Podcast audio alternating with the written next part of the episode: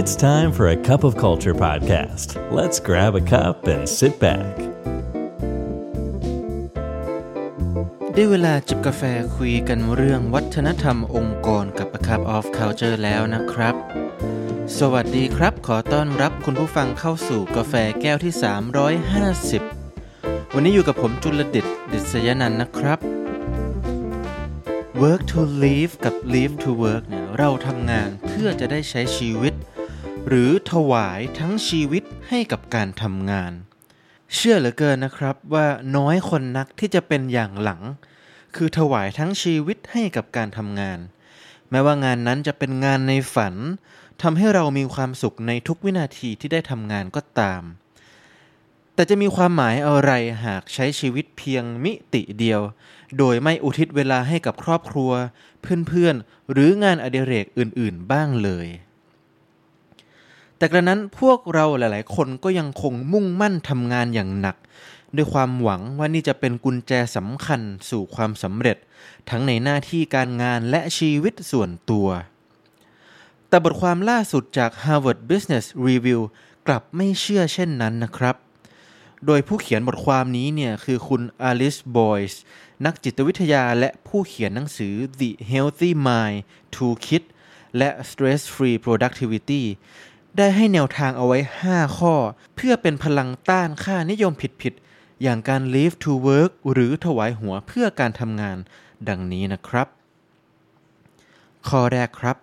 ต้องเข้าใจว่าการทำงานหนักเกินไปเนี่ยไม่ได้จำเป็นต่อความสำเร็จ คุณผู้ฟังลองมองไปรอบๆ ในออฟฟิศในที่ทำงาน แล้วตอบคำถามกับตัวเองดูนะครับว่า ที่ที่เราอยู่เนี่ยคือสภาพแวดล้อมที่ให้คุณค่ากับการทำงานหนักเกินไปหรือไม่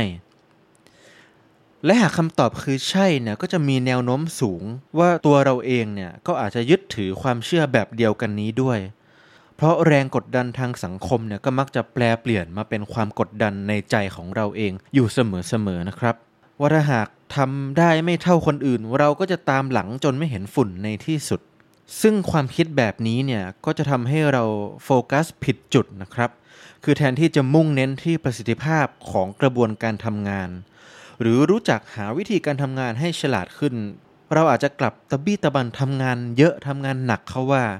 ซึ่งอันที่จริงอาจจะไม่จำเป็นจะต้องลงแรงอะไรขนาดนั้นก็ได้นะครับ เราจึงได้ยินคำกล่าวบ่อยๆว่า work smart เนี่ยมักจะดีกว่า work hard ข้อ 2 ครับ ลงมองหาคุณค่าที่เรายึดถือให้เจอ กรณีศึกษาจากตัวคุณอลิสเองเนี่ย เธอเชื่อนะครับ ว่าประสิทธิภาพเนี่ยคือสิ่งที่เธอยึดถือเป็นสำคัญ ดังนั้นแทนที่เธอจะเดินสายไปเป็นแขกรับเชิญให้กับพอดแคสต์สัก 100 รายการเธอขอคัดเน้นๆ สัก 20 รายการที่มีประสิทธิภาพ และสามารถกระตุ้นยอดขายหนังสือของเธอได้จริง พูดง่ายก็คือทำน้อยทำน้อยๆ ได้มากๆนั่นเองนะครับ ย้อนกลับมาที่ตัวเรา เราอาจจะต้องตอบคำถามตนเองให้ได้นะครับ ว่าเรายึดถือคุณค่าอะไรในการดำเนินชีวิตและการทำงาน แล้วก็โฟกัสไปที่การเลือกทำงานที่สอดคล้อง แล้วก็ส่งเสริมคุณค่านั้นให้เด่นชัดมากยิ่งขึ้น แล้วก็ไม่แน่ว่าวิธีนี้เนี่ยอาจจะนำพาเราไปสู่ความสำเร็จ ได้เร็วกว่าการทำมันทุกอย่างโดยไม่สะท้อนตัวตนเราเลยแม้แต่นิดเดียวก็เป็นได้นะครับ ข้อ 3 ครับ ให้ออกแบบความก้าวหน้า ให้เปรียบดังงานคราฟต์งานฝีมือนะครับคือเปรียบว่าอาชีพของเราเนี่ยสิ่งที่เราทำอยู่เนี่ยเป็นศิลปะแขนงหนึ่ง ที่ต้องการความเอาใจใส่ความพิถีพิถันในการเฝ้าติดตาม แล้วก็เสริมเติมแต่งเพื่อให้เจริญงอกงามอยู่เรื่อยๆนะครับ ในขณะที่คนกลุ่มหนึ่งเนี่ยอาจจะมองว่าการทำงานหนักจะเป็นหนทางนำพาพวกเขาไปสู่ความก้าวหน้า เราอาจเลือกทำสิ่งที่แตกต่างออกไป โดยมองว่ามีมิติอื่นๆ ใดบ้างนะครับ ที่ส่งเสริมความก้าวหน้าให้กับเราได้เช่นเดียวกัน เช่นการอุทิศเวลาให้กับการพัฒนาทักษะเฉพาะทาง พัฒนาตนเอง หรือการรับฟังฟีดแบ็กจากเพื่อนร่วมงาน หัวหน้าหรือลูกน้องเพื่อนำมาปรับใช้ ให้ลองพิจารณานำมิติเหล่านี้มาปรับใช้แล้วก็หาสมดุลให้เหมาะกับบริบทชีวิตของตนเองดูนะครับ ข้อ 4 ครับ ให้เรามองหาบุคคลต้นแบบ วิธีที่ดีที่สุดที่จะปฏิเสธค่านิยมการทำงานหนักอย่างไม่หวั่นไหวเลยเนี่ยก็คือให้มองหาบุคคลแบบอย่าง ที่ประสบความสำเร็จในชีวิตในระดับพอๆกับที่เราตั้งใจเอาไว้ และบุคคลเหล่านั้นเนี่ยก็ได้แสดงให้เห็นแล้วว่าไม่จำเป็นจะต้องทำงานอย่างบ้าคลั่ง โดยมีทั้งเวลาเหลือให้กับครอบครัว แล้วก็เวลาพักผ่อน โดยหากคนคนนั้นเป็นบุคคลที่มีชื่อเสียงเนี่ยก็พอได้นะครับ แต่จะดีที่สุดเลยคือเป็นคนรอบตัวที่เรารู้จักเป็นการส่วนตัวอยู่แล้ว เพื่อจะได้มีโอกาสลองเข้าไปพูดคุยเพื่อศึกษาวิธีคิด และหาแนวทางที่สามารถนำมาปรับใช้กับตัวเราเองดูได้ ซึ่งสามารถพูดไว้ตรงนี้ได้เลยนะครับว่ากลุ่มคนเหล่านี้เนี่ยส่วนใหญ่มักจะเป็นคนที่ work smart ดังข้อหนึ่งที่เรากล่าวไว้นะครับ ข้อ 5 ครับ ข้อสุดท้าย เราต้องรู้จักปฏิเสธคำขอของคนอื่นบ้างนะครับ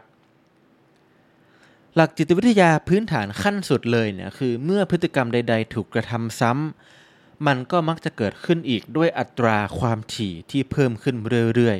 ๆ ฉันได้ฉันนั้นหากเพื่อนร่วมงานเนี่ยส่งไลน์หาเราในช่วงเลิกงานไปแล้วในตอนกลางคืน ขอให้เราช่วยอย่างนั้นอย่างนี้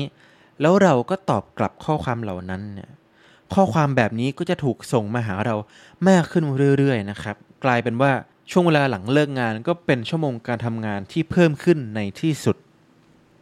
ดังนั้นการสร้างขอบเขตให้ชัดเจน จึงเป็นสิ่งที่จำเป็นมากๆนะครับ ว่าหน้าที่ของเรามีอยู่เท่านี้ เราเต็มใจช่วยเหลือคนอื่นเท่าที่จำเป็น แต่อะไรที่มากจนเกินไปเนี่ยก็ประกาศให้รู้เอาไว้เลยว่า เราไม่ยินดีที่จะช่วยเหลือนะครับ และหากสร้างขอบเขตสร้างเส้นแบ่งไว้อย่างชัดเจนแล้ว แต่การไม่ให้เกียรติกับเวลาส่วนตัวของเรา หรือคำขอให้ช่วยเหลือในสิ่งที่ไม่ใช่เรื่องโดยไม่จำเป็น ก็ยังคงเกิดขึ้นอย่างต่อเนื่องเนี่ยเราก็อาจจะต้องพิจารณานำพาตนเองไปสู่สภาพแวดล้อมใหม่ๆ ไม่ว่าจะเป็นแผนกอื่นๆ หรือแม้กระทั่งองค์กรอื่นๆ ที่มีค่านิยมสอดคล้องกับตัวเรานะครับ เพราะว่าการแก้ไข Toxic Workplace จากระดับฐานรากขึ้นมาเนี่ยไม่ใช่หน้าที่ของเราด้วยประการทั้งปวงนะครับ สุดท้ายนี้เราทุกคนอาจจะพบกับสิ่งเร้าทั้งจากภายในจิตใจของตนเอง และจากสภาพแวดล้อมภายนอกที่ผลักดันให้เราทำงานหนักเข้าว่า